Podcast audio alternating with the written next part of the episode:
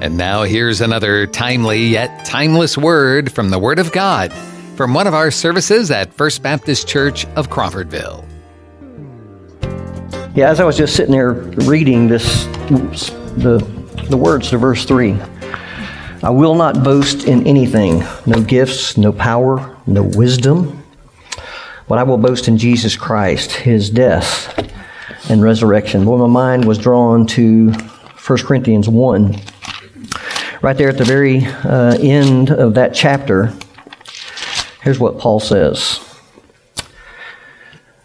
For the word of the cross is foolish or folly to those who are perishing, but to us who are being saved, it is the power of God. For it is written, I will destroy the wisdom of the wise, and the discernment of the discerning I will thwart.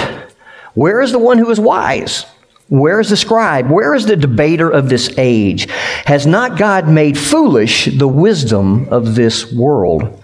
For since in the wisdom of God, the world did not know God through wisdom, it pleased God through the folly of what we preach to save those who believe. Now, what do we preach? Just like this song said here, I'll boast in nothing but Christ and Him crucified. So I, I, that just that just really spoke to me as I was playing and just you know reading that last verse. I was like, man, that's good stuff.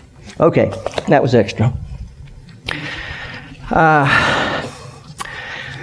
it, it is that time of year where we tend to focus on Thanksgiving.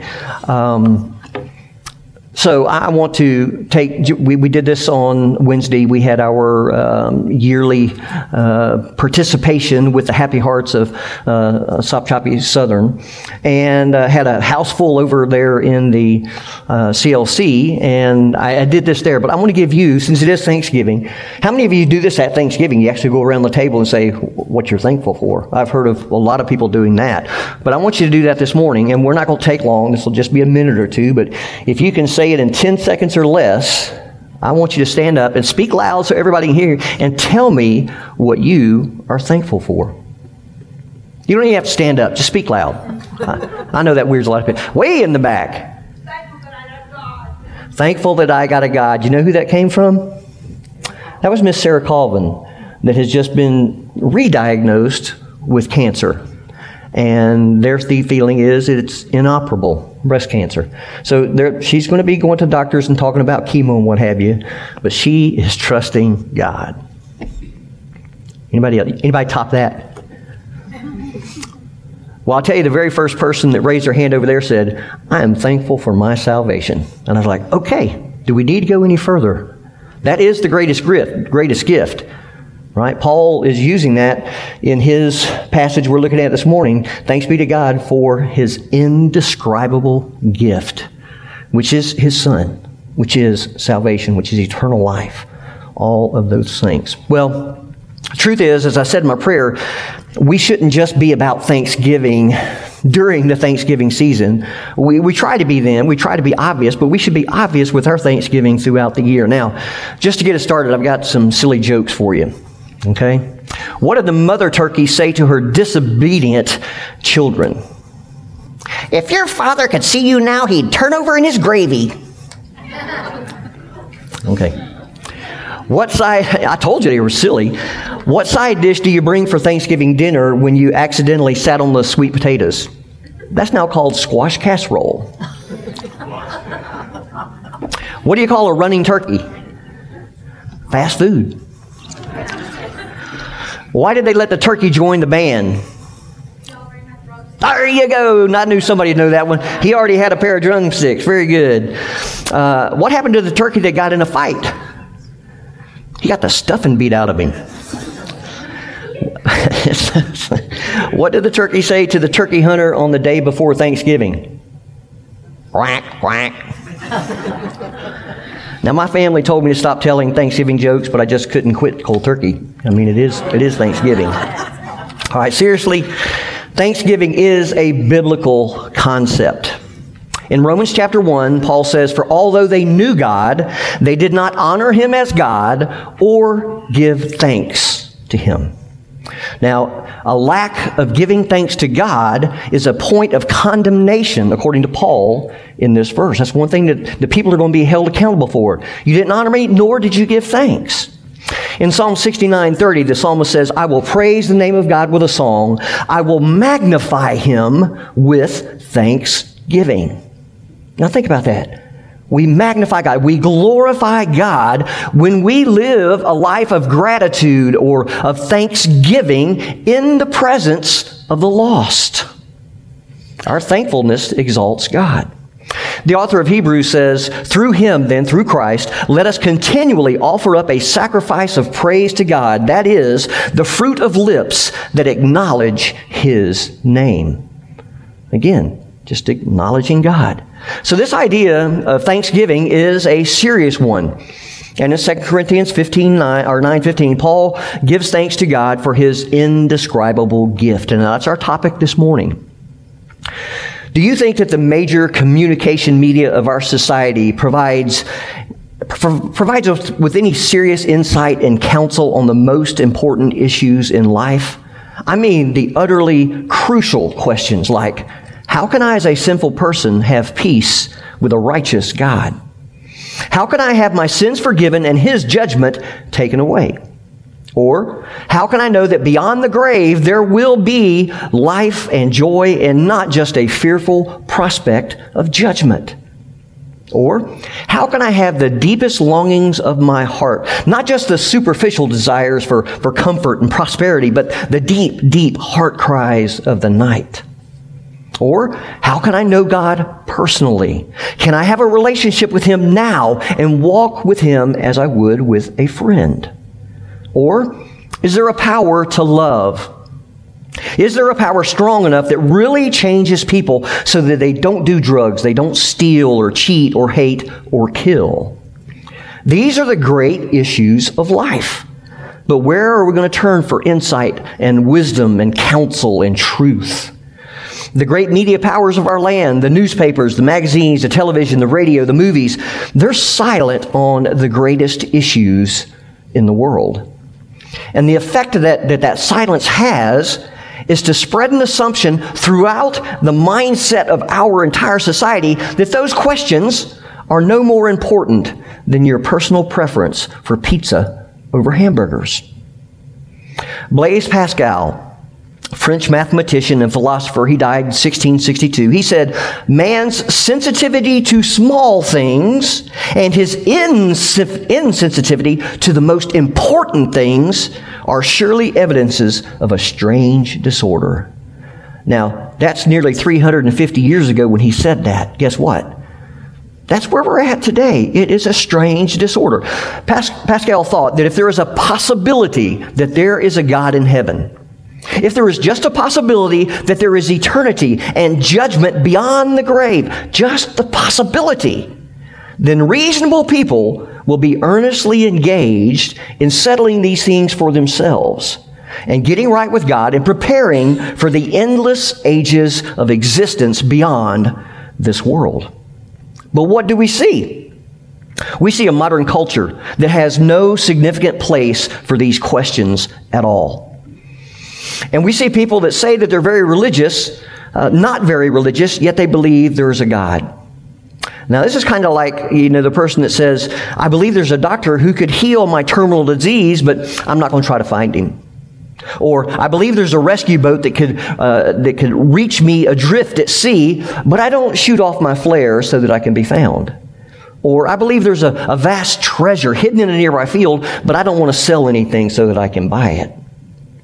We live in a very dark and strange age. Now, I pray that none of you would be asleep like that, but that God would wake us up to what really matters in life. Now, let's pray. Father, we pray that by the power of your Spirit that you would open our eyes, uh, that you would get the wax out of our ears, the hardness of our hearts would go away, and we would understand the truth of what Paul proclaims this morning, that we should be thankful for the gift of Jesus. So we pray that you do that in our hearts and our lives. If there's anybody in here today that doesn't know Jesus as Lord and Savior, may you do a work in their heart that we can only give you praise and glory for. And it's in Jesus' name we pray. Amen. Now, what I want to do this morning is take those five basic questions that we started with, which seem to me to be some of the most important questions in the world, and show from God's Word that Jesus is the answer. that Jesus is God's gift to the world and that he is so valuable that Paul calls him uh, an indescribable gift. So, question one How can I, as a sinful person, have peace with a righteous God? How can I have my sins forgiven and God's judgment taken away?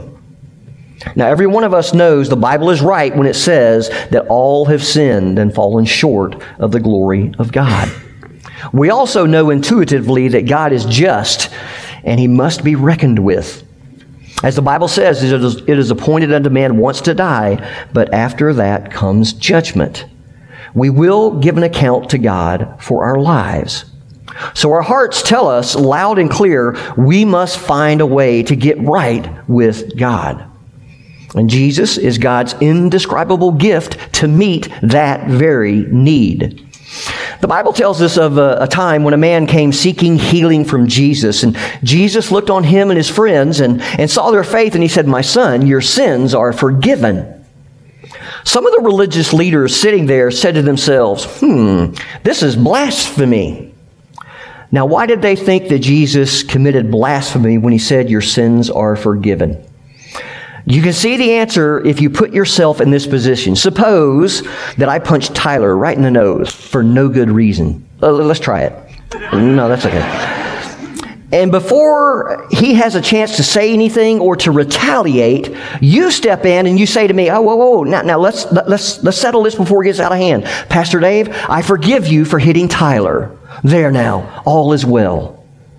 Tyler's eyes would probably get big and he says, What in the world do you think you were doing? He hit me, not you. You just can't step in here and forgive him. I have to forgive him. That, in essence, is what the religious leaders were saying to Jesus. Who do you think you are? This man sinned against God. God alone has to forgive him, not you. You are committing blasphemy because you act as though you were God. Now, how did re- Jesus respond? very calmly, very coolly, the Son of Man has authority on earth to forgive sins. And then he healed the man physically to validate this authority that he was talking about. Jesus did what only God has the right to do. He forgave sins. Now, the choice that we must make is this. Either Jesus was a charlatan, say like Jim Bakker, or, or Jesus was the Son of God who takes away the sins of all who believe in him. In Romans chapter 4, we just recently looked at this in detail. Paul goes to great lengths to show us that we are justified by faith. We are made right with God uh, by believing and trusting in his, in his Son who died for our sins. Jesus is God's answer to our first great, great question. He came, He suffered, He died, and He rose again from the dead to pay the price for our sins. He's no charlatan. When we trust Him as Lord and Savior of our lives, we have peace with God. Our sins are forgiven, and there is no more condemnation. And we sing, Thanks be to God for His indescribable gift.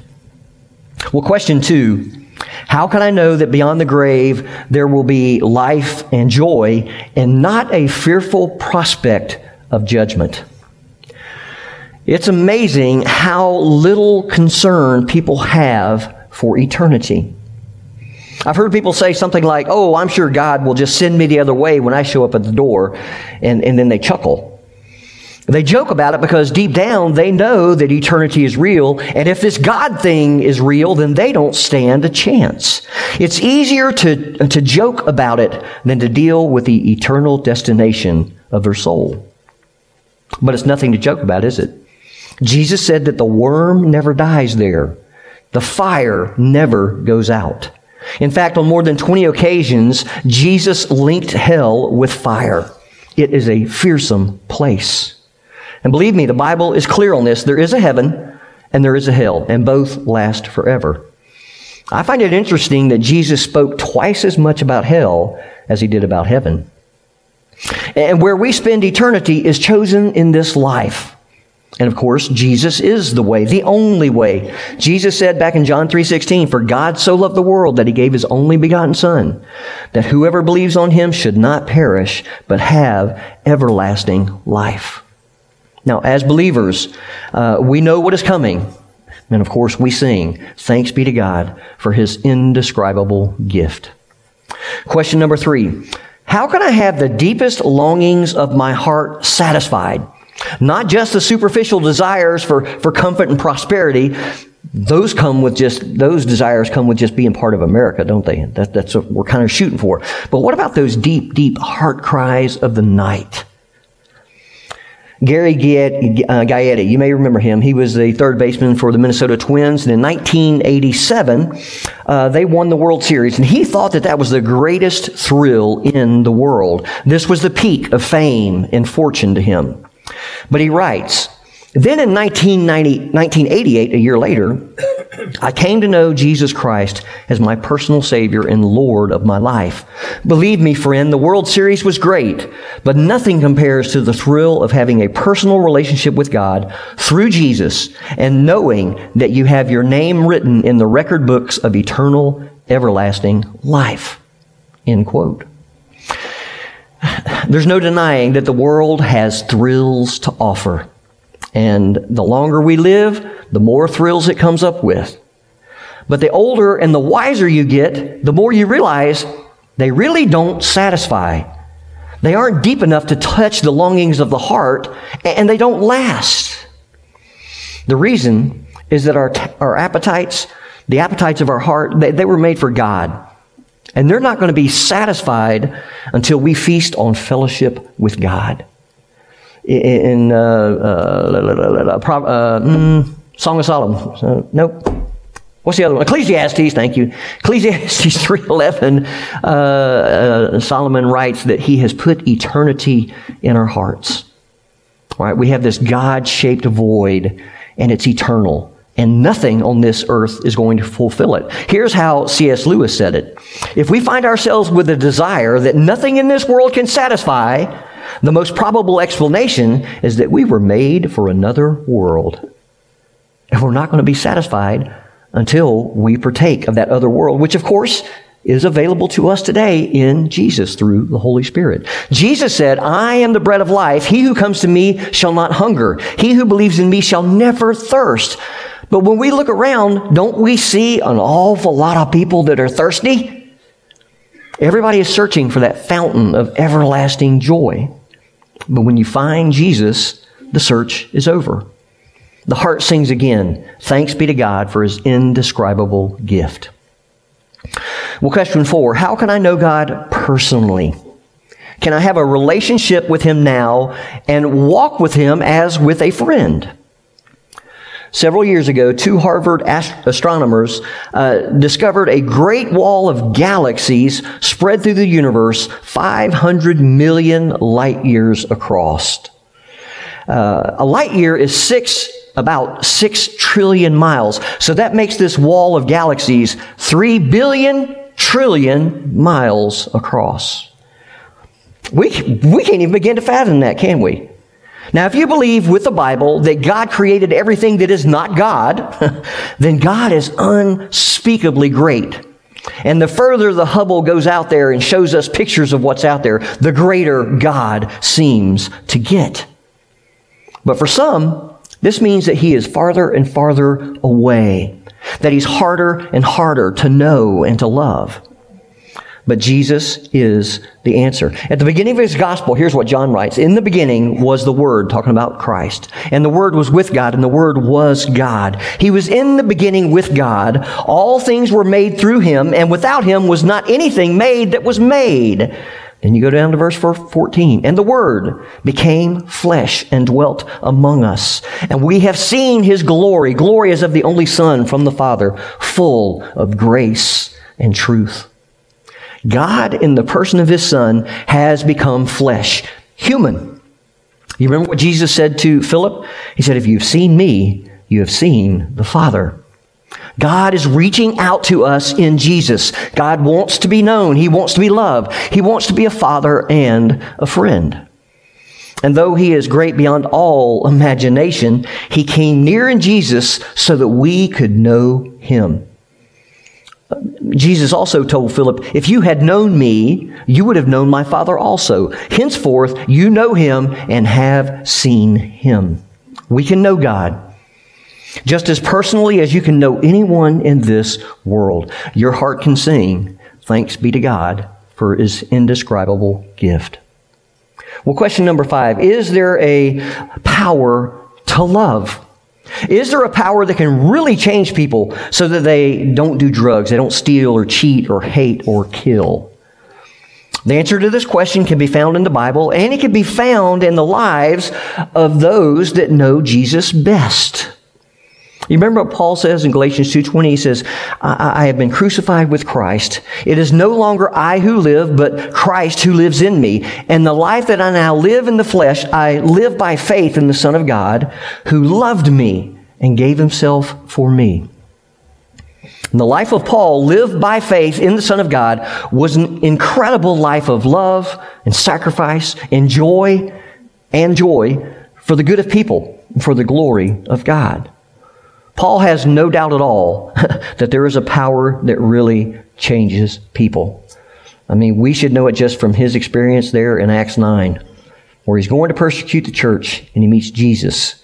And he becomes one of the, the greatest uh, men that have ever lived who named the name of Christ. It does that. In the Garden of Gethsemane, you'll remember the, the, the disciples, except for the one incident where Paul whacks off Malchus's ear, they're a bunch of wimps. And Peter turns into a wimp shortly, doesn't he? Denying Christ three times. But by the Holy Spirit on that Pentecost day, they were transformed into, the some, into some of the boldest people this world has ever known. And they, God used them to turn this world upside down. Well, I want to close with a story that I read of God's power in a man's life. Uh, there's a black pastor named James Ford. He's the pastor at South Shore Baptist Church in Chicago, and he has, a has an amazing story of God's grace in his life. He was the oldest of 10 children, and he was raised on welfare in Pittsburgh, Pennsylvania. His dad was never at home, and his mom told him early on that his dad had died, and that's why he wasn't around. But later, she told him that he was alive and that he was in prison in Tennessee. Now, he never got to meet his dad because shortly after that, his dad got killed in prison for selling bad drugs. Jim swore that if he ever had a son, he would never leave him like his dad left him. He began using drugs, though. And in the military, he was put in jail for it at least once. And when he got out, he got married. He had a son named Jay. But all the time, he and his wife were still using drugs. Uh, he would blow smoke into his four year old son's face to, to make him high and watch him do funny things. His wife began to play around on him. He said that he had resolved to kill his wife and the other guy and then die in the shootout if necessary because he'd already said, I'm, I'm never going back to jail. Two things happened to stop him. One day at work, a southern white man, a man named Ray Reno, who called himself a ridge running hippie from t- Tennessee, he saved Jim's life by pulling him back from a falling crane. Literally saved his life. That made Jim willing to listen to Ray when Ray said, Jim, whatever your problem is, Jesus is the answer. And that, that's all Ray said. Whatever your problem is, Jesus is the answer. The second thing that happened is that Jim's brother talked him out of killing his wife and said he should just move out and, and, and leave her. So he decided to spend one more night with her and then leave. Well, that night, they were both sitting on the couch, uh, high as a kite on what he called Columbia gold, uh, laced with embalming fluid. Then something amazing happened. His wife said, What about Jay? Remember, Jay was their son. Jim said, I could feel the high go out of me. It began at the top of my head. I could feel it go through my face and out of my whole body until I was stone cold sober. The very first thing I did right there in front of my wife was hit the floor and start calling on God. God, don't hurt me. God, don't hurt me. No one had to convince Jim that he was a sinner. All he had to be convinced of was that God was real. And now he knew that beyond any doubt. And from his perspective, that meant trouble. But guess what? God didn't hurt him. God actually healed him. The next day he goes to work and he went around telling everybody, God is real. God is real. His boss thought he had flipped and sent him home. On his way out, he looked up and he saw Ray Reno on a scaffold and he called out, Ray, God is real. Ray came down and gave him a big bear hug and pulled out his New Testament and showed him from Scripture what had happened. Then, for the next several months, Ray would drive every Thursday afternoon from his suburb to the inner city of Pittsburgh to have a Bible study with Jim. Jim told him once, My old drug dealing buddies think you're a narc, and they said that they're going to kill you and me. Maybe you shouldn't come in anymore. To this, Ray said, Jim, if Jesus can shed his blood for me, I can shed my blood for you. 14 years later, James Ford has three sons now. His wife is a faithful partner, and he has been a pastor for over eight years. Jesus Christ was God's indescribable gift to James Ford. It changed his life from the inside out, and that's what happens. This isn't a superficial outside thing that somehow transforms you as you go on. It does transform you as you go on, but there is a massive transformation at the beginning when you trust Christ. It changed his life from the inside out.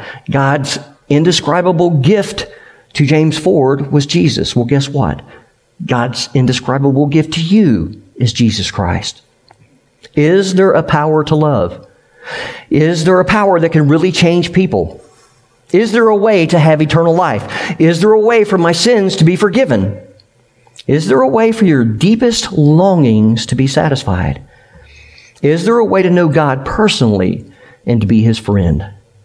The answer is a resounding yes.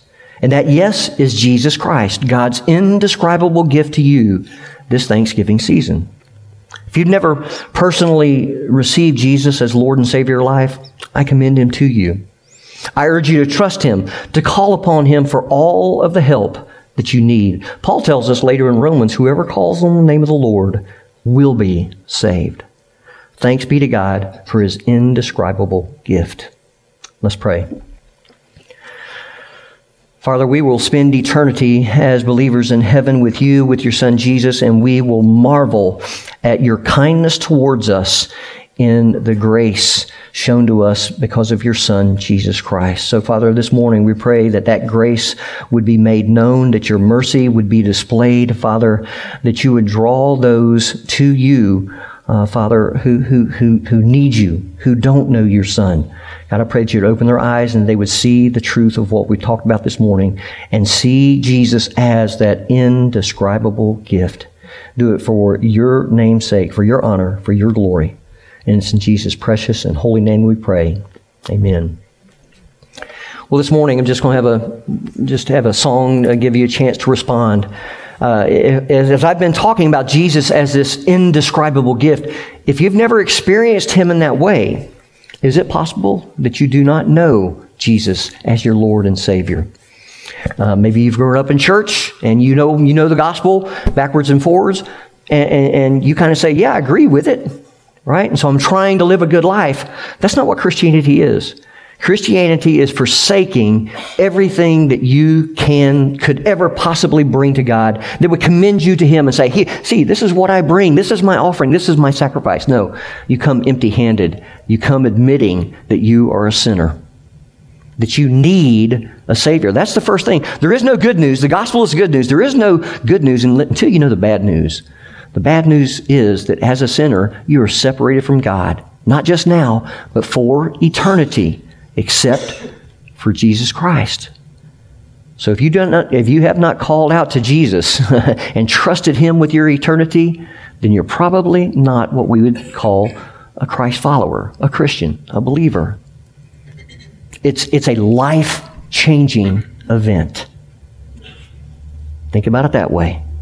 If you've, if you've never done that, I urge you to do it. Ask God to forgive you your sins. That's what, that's what uh, James Ford did. He said, God, don't hurt me. I'm guilty. He was saying, I'm guilty. Don't hurt me. Don't hurt me. God didn't hurt him. God healed him. That's just like that's just like the man, the the the, uh, the publican who goes into the temple there in uh, Luke 18. It's him there. He's there with a the Pharisee, and the Pharisee says, mm, "Lord, I thank you that I'm not like other men, like adulterers and, and thieves, and, and even like this publican over here. Right? Nobody liked the publican, especially if they were Jewish." And he says, if I, I, I, fast twice a week, I give a tenth of everything that I own. What's he doing? He's boasting about the good things that he's done to commend himself to God.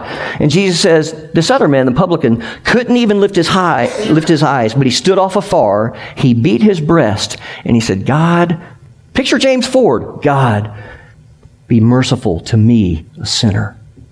And Jesus said, He went home justified. He went home right with God. Has that happened in your life? Have you recognized your need for a Savior? If you recognize it this morning, you need to come share it with me. We need to spend some time in the Word. If you're a believer, I hope that part of your natural outflow of your life is to share Jesus, even to acknowledge Him. It's not a matter of, hey, buddy, do you know Jesus? No. But I've had it happen so many times when I'm out playing golf or whatever, I'll just throw it out there. Man, hasn't God given us a beautiful day? Acknowledge God in your life, in your conversation. It makes a huge difference. Thanksgiving. if you're a believer, you have everything in the world to be thankful for. I don't care what's going on in your life. Add a hundred years from now, you're going to be in heaven and believer. and, and, and you've got everything to be thankful for. Let's live lives of gratitude. Thank you for joining us for this podcast from First Baptist Church of Crawfordville. You can find more information and follow us on Facebook or visit our website, crawfordvillefbc.com.